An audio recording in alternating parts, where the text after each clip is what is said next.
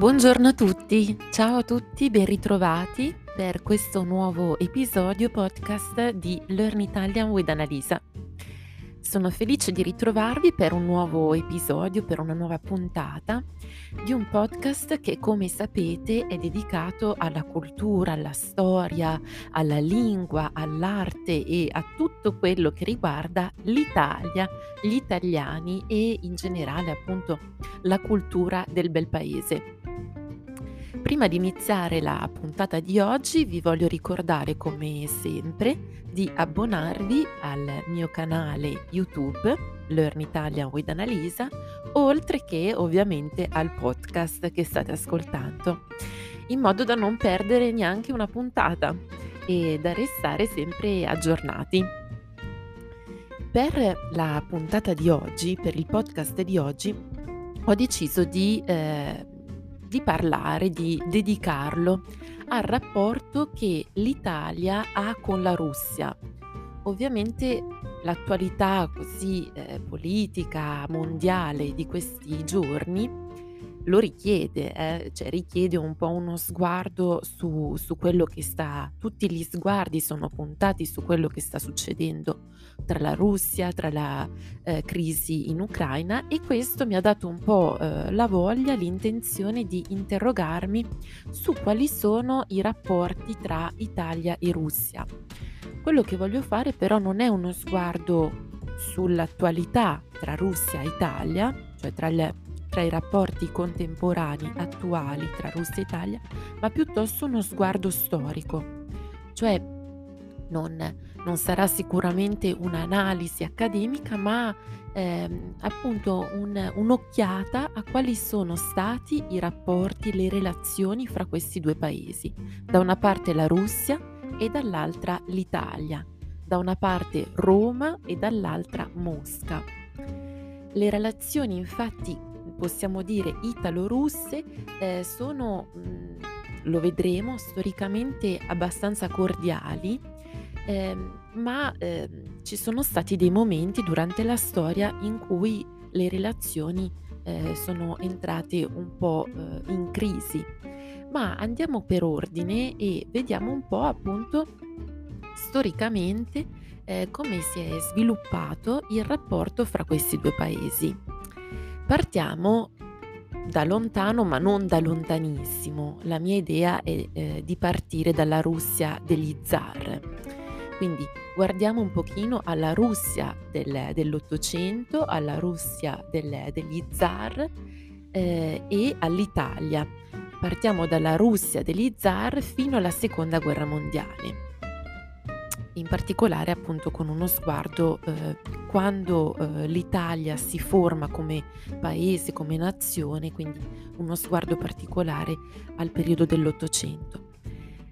Dunque diciamo che l'Italia e la Russia hanno sempre avuto rapporti piuttosto amichevoli. Pensate che, per risalire un po' più lontano nel tempo, Genova e Venezia, che erano delle città portuali, marittime molto molto importanti, hanno stabilito fin dai tempi più antichi degli stretti legami con le città commerciali russe. Addirittura si parla di legami commerciali fin dal X o XII secolo.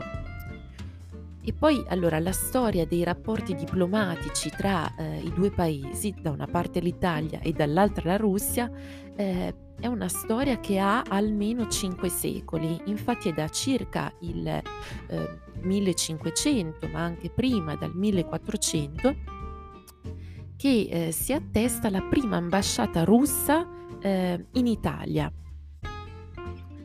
E poi tra il XV secolo e il XVIII secolo, anche sul piano artistico, i rapporti sono notevoli, sono molto importanti. Perché? Perché molti architetti, molti artisti italiani hanno svolto un ruolo centrale, un ruolo cruciale nella costruzione, ad esempio, del Cremlino di Mosca, delle mura del Cremlino di Mosca, e nel soddisfare le ambizioni degli zar. Ad esempio, l'ascesa al trono, cioè l'arrivo al trono di Pietro II, ha molto intensificato i rapporti culturali tra la penisola italiana e la Russia. E però a partire dalla metà del XIX secolo, ed è quello che dicevo, quindi lo sguardo attento al 1800, che diciamo così le vicende del risorgimento italiano incrociano da vicino la Russia in modo appunto molto decisivo. Perché? Perché a quel tempo era in corso la guerra di Crimea. La guerra di Crimea è quella guerra che si svolge tra il 1853 e il 1856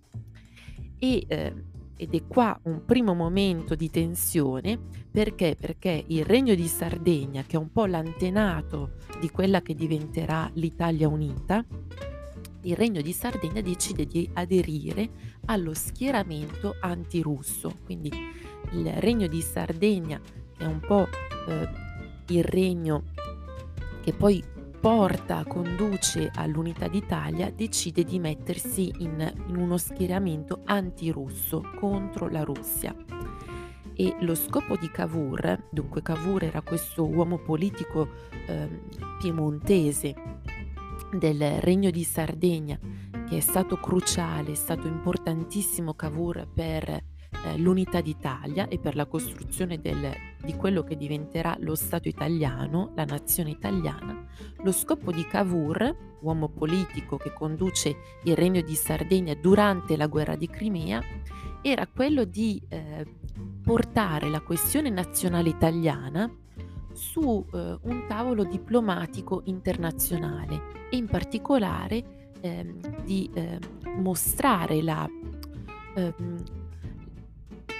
situazione nazionale italiana al congresso di Parigi del 1856, e Cavour ci riesce. Tra l'altro anche l'impero russo riconosce il neonato Regno d'Italia. Il Regno d'Italia, come sicuramente sapete, nasce nel 1861 e l'impero russo riconosce proprio il Regno d'Italia nell'anno successivo, nel 1862. E qui allora si ha un miglioramento generale delle relazioni. Se durante la guerra di Crimea il Regno di Sardegna si era schierato contro la Russia, a partire dal 1862, con il riconoscimento dell'Italia, del Regno d'Italia da parte dell'impero russo, i rapporti ritornano buoni come lo erano stati nei secoli precedenti durante le relazioni commerciali. I rapporti poi italo-russi si continuano a rafforzare per tutto il resto del 1800, per tutto il resto del XIX secolo, e anche la prima guerra mondiale vede i due paesi, Russia e Italia, alleati nell'intesa contro gli imperi centrali. Quindi per tutta la fine del 1800 e anche per l'inizio del 1900, con la prima guerra mondiale, l'Italia e la Russia sono due paesi piuttosto uniti. Un secondo momento di crisi però si verifica con la rivoluzione bolscevica del 1917, perché questa interrompe le relazioni diplomatiche. Interrompere le relazioni diplomatiche per qualche anno. Sì, perché già dal 1924, quindi qualche anno dopo, l'Italia, che era diventata l'Italia fascista di Benito Mussolini, riconosce l'Unione Sovietica. E non soltanto, perché l'Italia fascista non solo riconosce l'Unione Sovietica nella sua legittimità, ma anche diventa il principale acquirente, cioè il principale compratore estero di petrolio sovietico tra il 1925 e il 1935. In questo modo Cosa succede? Si dimostra che le differenze ideologiche che c'erano tra il fascismo e il comunismo sovietico non impediscono realmente lo sviluppo di rapporti economici fra i due paesi. Successivamente però si ha un terzo strappo, dopo il primissimo strappo della guerra di Crimea, l'abbiamo visto a metà dell'Ottocento, dopo il secondo allontanamento, il secondo strappo durante la rivoluzione bolscevica del 1917, c'è un terzo strappo quando Mussolini e l'Italia fascista si mette a fianco della Germania nazista di Hitler contro proprio l'Unione Sovietica. Ed è in questo momento che le relazioni tra Mosca e Roma si trovano nel loro momento peggiore, nel loro momento più basso. Prima ancora della fine della Seconda Guerra Mondiale, la Russia e l'Italia si incrociano di nuovo in maniera abbastanza decisiva per il futuro, per le sorti del paese, dell'Italia.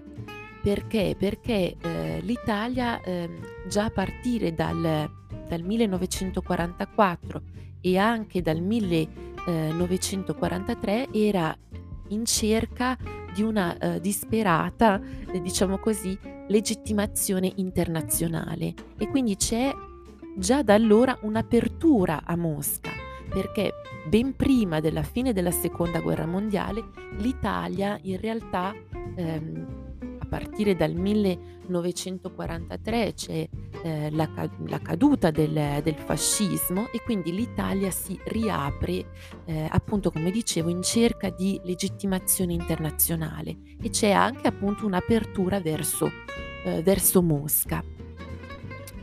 C'è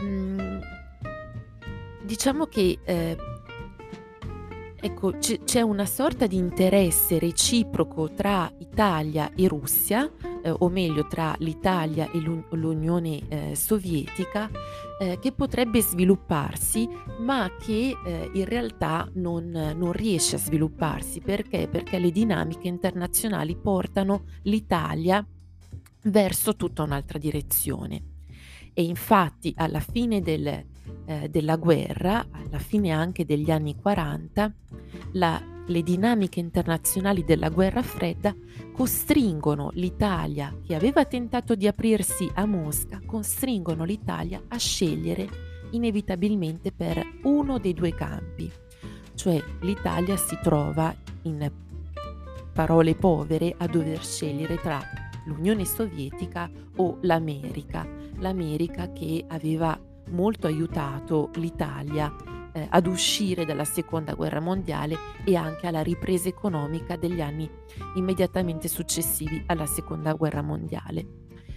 Quindi Roma e l'Italia si trovano anche senza troppe esitazioni ad aderire a tutte le istituzioni euroatlantiche. Questo significa ad aderire alla fazione degli Stati Uniti, e anche l'opinione pubblica, ma tutte le classi dirigenti del paese si erano resi conto che in realtà solo gli Stati Uniti potevano garantire all'Italia la ricchezza, la prosperità che desiderava. Immaginate che all'uscita della Seconda Guerra Mondiale l'Italia nel 1945 era un paese completamente povero, con una grandissima arretratezza economica e anche instabilità politica. Quindi l'Italia cercava veramente un grosso sostegno, e questo sostegno lo trova nell'America, negli Stati Uniti del secondo dopoguerra.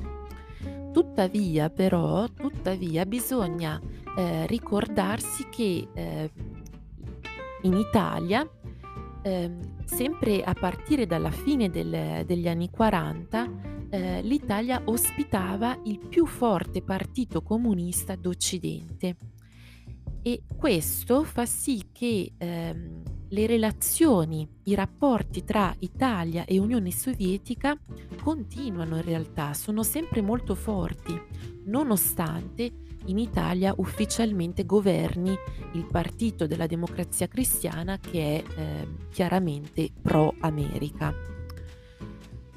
Quindi diciamo Roma rimane ufficialmente fedele ai vincoli atlantici, rimane ufficialmente fedele agli Stati Uniti, ma con al suo interno, all'interno dell'Italia, il più forte partito comunista d'Occidente, le relazioni in realtà tra Italia e Unione Sovietica non si interrompono mai. Ecco.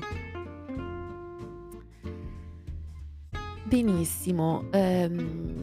Diciamo che poi, se dobbiamo guardare, dare uno sguardo anche dalla parte dell'Unione Sovietica, dobbiamo però ammettere che l'Unione Sovietica, la Russia, ha sempre ritenuto prioritari, più importanti a livello europeo, i rapporti con la Francia e con la Germania occidentale, piuttosto che, diciamo, quelli con l'Italia, ecco.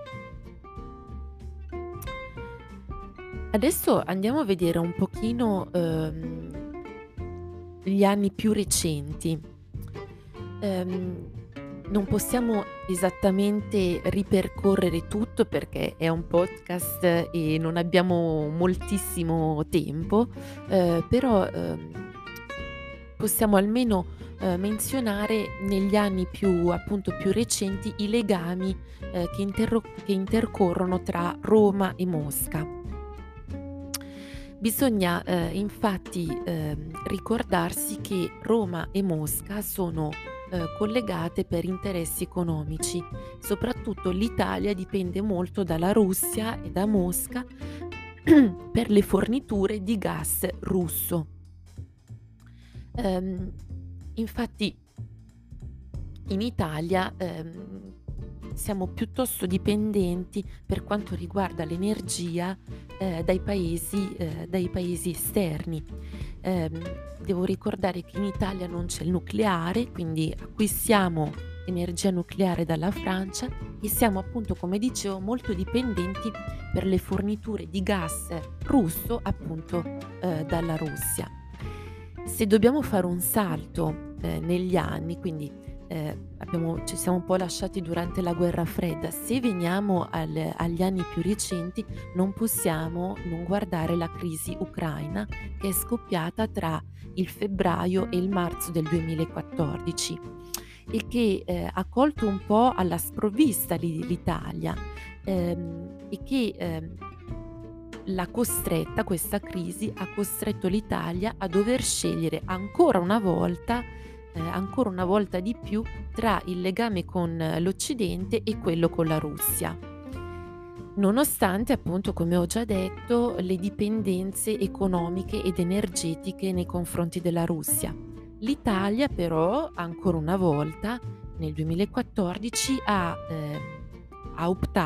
scelto, anche sebbene con una certa riluttanza, ha sempre scelto la fedeltà alla parte euroatlantica, quindi ancora una volta alla parte statunitense, la parte dell'America, e si è accodata, diciamo, si è messa in coda alle politiche delle sanzioni che l'Occidente ha fatto in seguito alla crisi ucraina e all'intervento in Crimea da parte della Russia.